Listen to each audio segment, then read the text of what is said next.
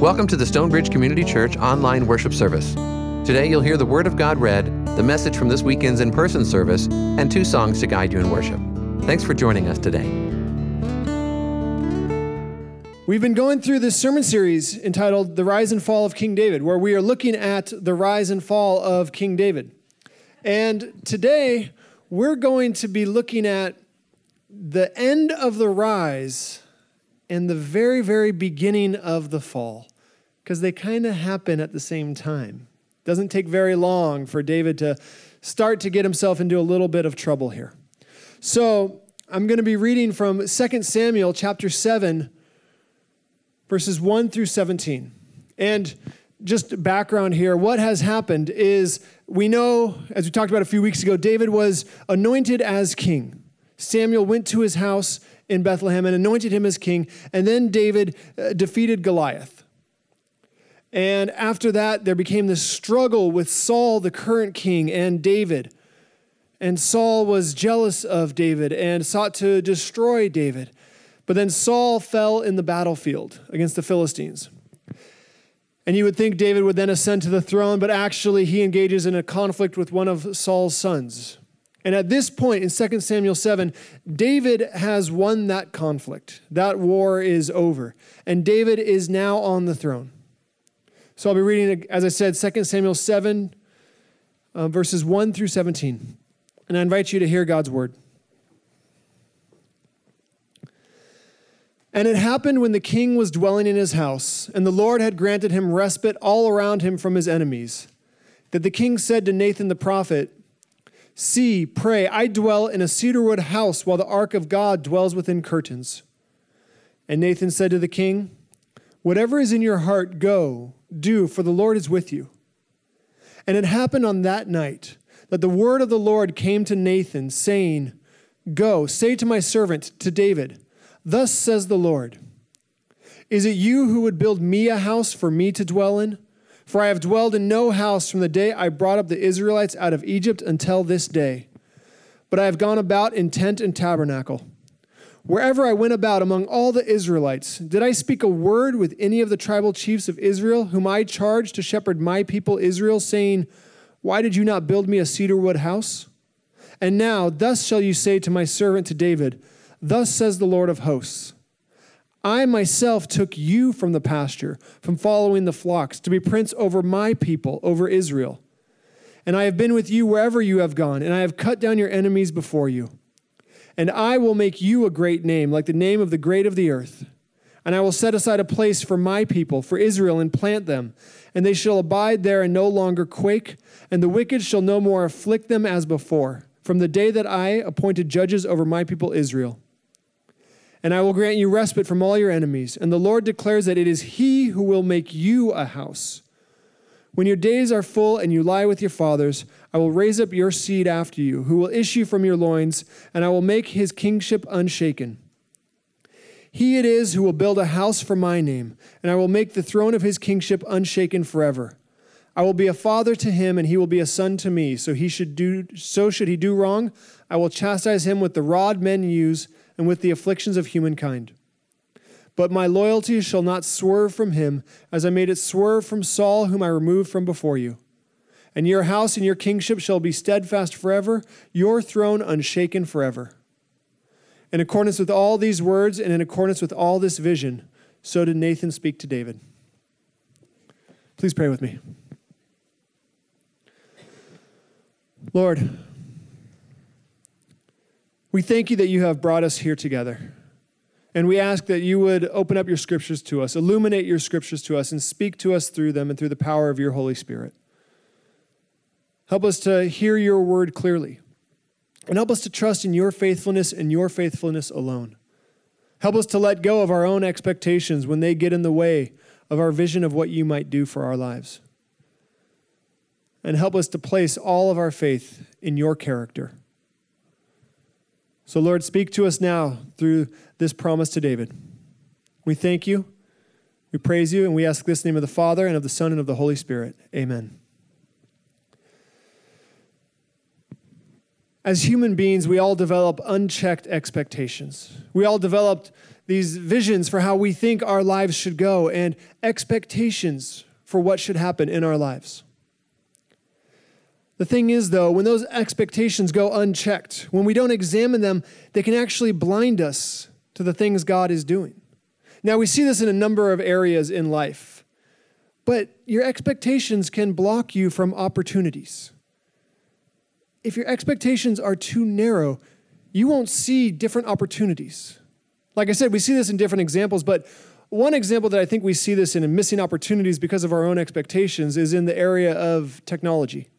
I mean, technology has grown and expanded the last 80 years. But some of you may not have known this, but the first actual video phone, the picture phone, was released in 1964. Now the quality wasn't great, but it was released by AT&T. They had a video phone where you could see the person you were talking to. But it didn't really sell too well initially. It didn't really catch on and AT&T they believed that people didn't really want to be on camera. We now know today that is not true. They had this expectation, though, of what people were going to want. And because of that, they abandoned this technology. And they missed out on some money. They're doing okay now, but they did miss out on some money there.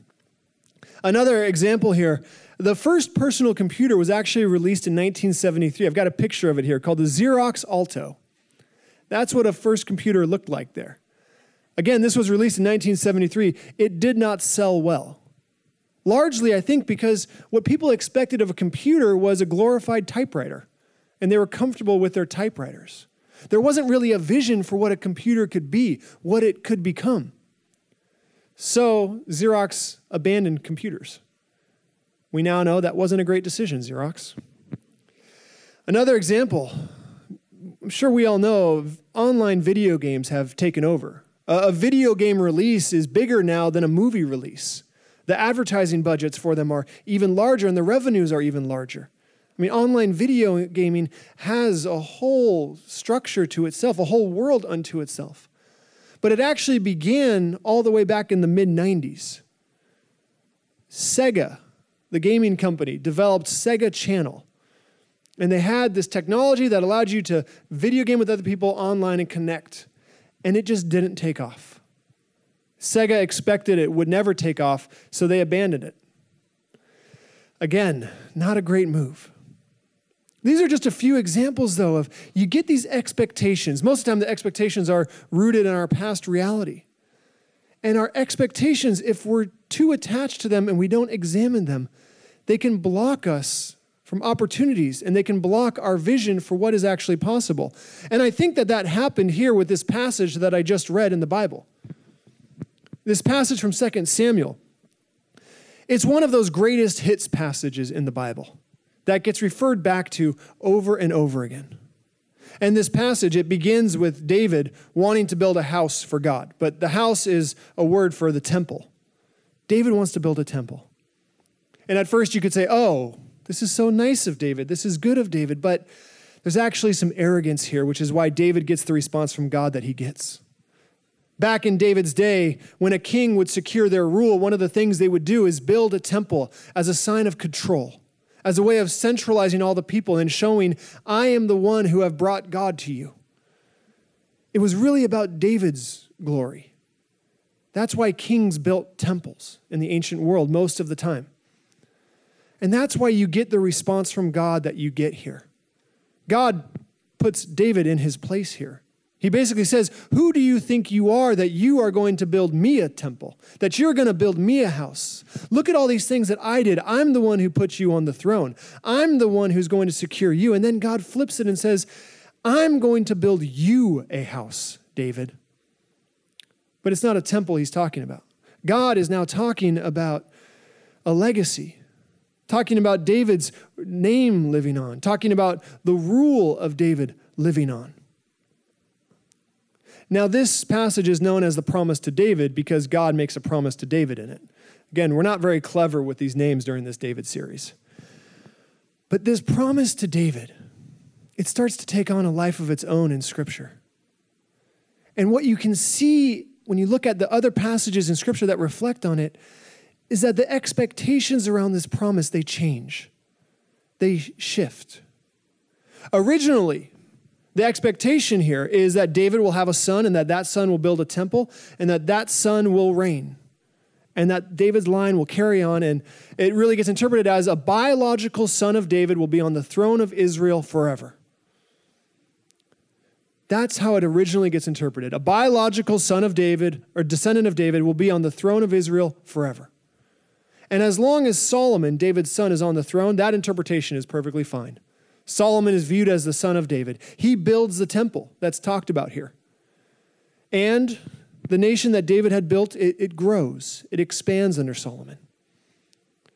But once Solomon passes, that interpretation of this promise, it gets challenged.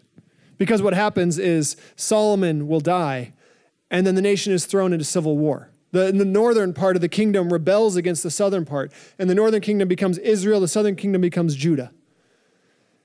And it's the line of, it's the nation of Judah where the line of David continues. So the promise, the expectation around it gets changed. And it's now a biological descendant of David will always be on the throne of Judah.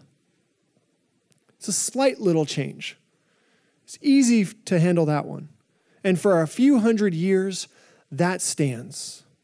People interpret the promise to David as saying a biological descendant of David will be on the throne of Judah. But a few hundred years after Solomon, a crisis occurs. The Babylonian exile takes place. The nation of Babylon, the empire of Babylon, comes and besieges Jerusalem. They set up their armies all around Jerusalem. And then they destroy Jerusalem. And not only that, they go to that temple that Solomon had built, this house of God that had been promised, and they tear it to the ground. They destroy it entirely. And not only that, they take the descendant of David who was on the throne, who at that time was a 12 or 13 year old boy, and they move him to Babylon with a significant population of Jerusalem. So the descendant of David that was promised is no longer on the throne. The house of God that was built is no longer standing. And at that point, the people of God have this challenge in front of them, this crisis. What do you do in that moment? Do you abandon the promise to David?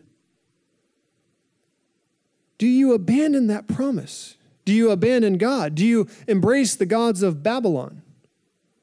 Or do you examine your own expectations around that promise? Do you look at the way you've interpreted it? And instead of holding to your own expectations around the promise, do you place your faith in God and God's character, knowing that you might have misunderstood the promise, but God's faithfulness will still win in the end? The people of God choose the latter. And you can see this in the prophet Isaiah. Remember, I said that the promise to David is one of those greatest hits passages. You can see other verses in the Bible reflecting on it. And you see this in Isaiah 55. Now, the second half of the book of Isaiah is the prophet speaking to exiles in Babylon. They're in that moment where they are questioning is God still faithful? We're in this different land. What we thought was happening, that there'd be a biological descendant of David on the throne of Judah forever, that's clearly not the case. And the prophet, speaking on behalf of God, says this to them Oh, everyone who thirsts, go to the water and who has no silver, buy food and eat. Go and buy food without silver and at no cost wine and milk. Why should you weigh out silver for what is not bread, and your substance for what does not sate? Listen well to me and eat goodly things, and you shall enjoy lavish fare. Bend your ear and come to me. Listen and be revived. And I will make with you a perpetual pact, the faithful kindness shown to David Look, I made him witness to the peoples, prince and commander of the peoples. Look, to a nation you knew not, you shall call, and a nation that did not know you shall run to you, for the sake of the Lord your God and Israel's Holy One, for he made you glorious. The prophet is speaking to the people in exile, helping them to understand. The promise to David, it still stands. It's not just focused on one biological descendant of David now, though. It's to the whole nation of Israel, to the people of Israel, to the people of God. and they will be made great. And in the same way, David was a witness to what God could accomplish, they will be a witness to what God would accomplish. God, through the prophet, is expanding the promise to David, growing this promise. And Israel refuses to abandon the promise to David. They hold to it, they reset their expectations. I think this then sets the stage for what we see in the next few hundred years after that. I mean, the promise to David, I have to tell you, it endures, it is resilient.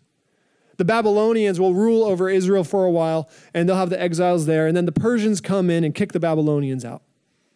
And the people of Israel, they're able to go back, and they start rebuilding the temple. But then the Greeks get kicked out by some Persians, or so, uh, sorry, the Persians then kick out some Greeks. I said that correctly, actually. I corrected myself, even though I was right. The Greeks kick out the Persians, folks. That's what I'm trying to say. And then the people of Judah kick out the Greeks. But then Rome comes in. And Rome is actually more brutal than any of these other empires. And Rome secures the land of Judea, they make it a province. And all throughout all of that political turmoil, the promise to David endures. But it changes, it shifts. So that now, what the people are looking for is a leader who will be anointed like David was anointed, who will pull together an army, who will kick the Romans out and establish a kingdom similar to how David established a kingdom. And they call this leader the Messiah, the anointed one. A lot of the expectations around the Messiah, they come from the promise to David and the way it was interpreted and reinterpreted over and over again over hundreds of years. So by the time we're in Jesus' day, by the time Jesus arrives on the scene, that's largely the expectation of the Messiah, of the Son of David. But we know that yet again, God defies expectations. Jesus doesn't raise an army. Jesus doesn't violently try to overthrow the Roman Empire. He doesn't lift up a sword and tell his followers to do likewise. He pursues a peaceful path the entire way. He suffers, he struggles. He goes to the cross and he dies. Nobody expected that of the Messiah. Nobody expected that of the Son of David. And one of the things that I've appreciated the most about the Gospels is that you can see the people, the characters in the Gospels, reflecting on this. There's a passage in Matthew 12 where Jesus performs some miracles and he amazes people. And it says that the people ask themselves, Can this be the son of David? It sounds like a simple question when you don't understand all the history behind it. But when you understand that history, you realize it's more than just an innocuous question. Can this be the son of David? It's a question saying, This is not what I expected. This isn't what I thought the son of David would look like. But is this the work of God? Is this the fulfillment of the promise? Is this God being faithful today? They're checking their own expectations. And they're asking themselves, can this be the son of David? Our expectations will regularly get the best of us. If we don't examine them, if we don't look at them, they can begin to blind us to the work God is actually doing.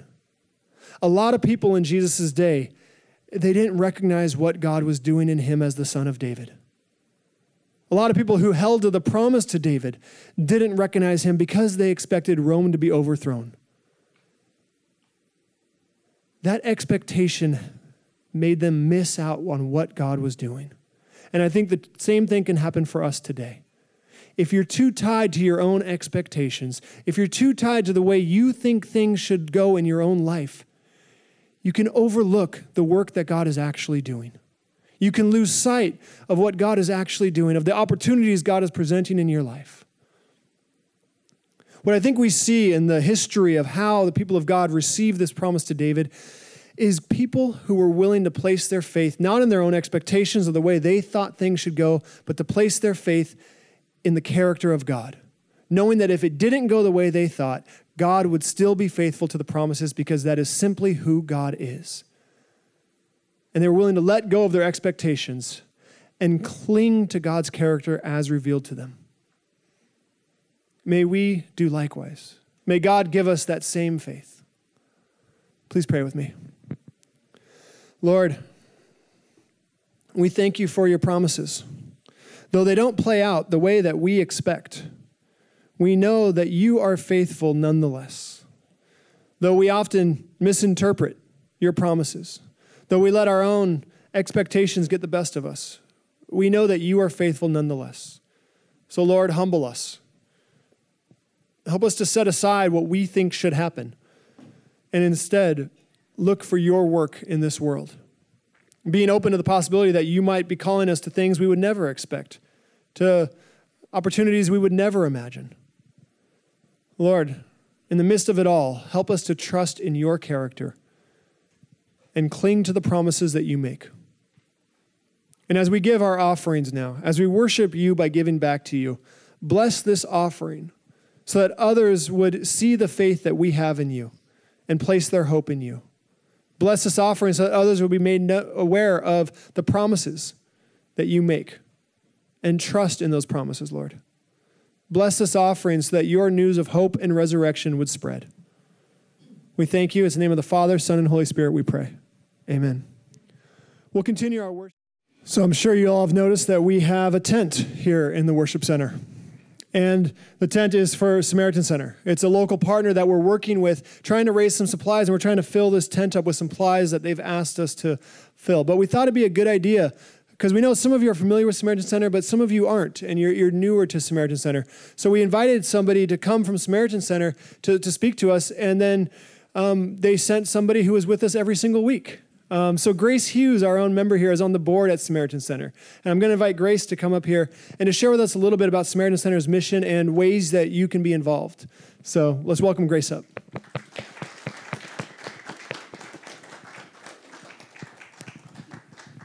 Thank you. The mission of the Samaritan Center is to offer people experiencing housing and food insecurities supporting services essential to human dignity. Samaritan Center is many things. A drop in center for food, clothing, showers, laundry, medical and dental references, and assistance with replacement of ID and Social Security cards and things like that. Job positions, assistance with resume, writing and computer access, the mail stop, veteran support, and that's only part of it. Stonebridge feeds some 40 people on the fourth Wednesday of every month. That's this coming Wednesday. The request for food donations is uh, continuous. I understand it was in the bulletin last week. And also, we're looking for a person, male or female, to be in charge of this mission project starting in January. We have someone that's taking care of it between now and December, but we need someone new. It involves accepting the donations of foods at 3 p.m. at the Samaritan Center on that Wednesday and helping to fill the individual containers so that they're ready to hand out to the clients. During the pandemic, before the pandemic, we sat down at dinner and fed them. But now, with the rules, we have to fill containers to hand to them. My main job, the Board of the Samaritans, and here at Stonebridge is the PADS program. PADS, Public Action to Deliver Shelter. It houses the homeless overnight during November through March supposedly the cold months. I'm not sure what's happening this year. A number of churches and, and service organizations take their turns at those nights. And they, serve, they provide monitors to stay with the clients and, and take care of things. Our night is alternate Friday evenings. They are sleeping on foam mats on the floor, of course. at the Shepherd of the Valley Church is where we work with this other church. I have head monitors for each of our nights, our assigned nights, but I need one extra person there each night, and I'm looking for volunteers. If either one of these projects, either helping with the food on Wednesdays or sleeping overnight. I'll be out on the patio after the service, be happy to answer any questions. And Scott Rogier, who is one of those that is going to be there, he's the, one of the head monitors, he will be out there also. Stop and talk to us. Thank you.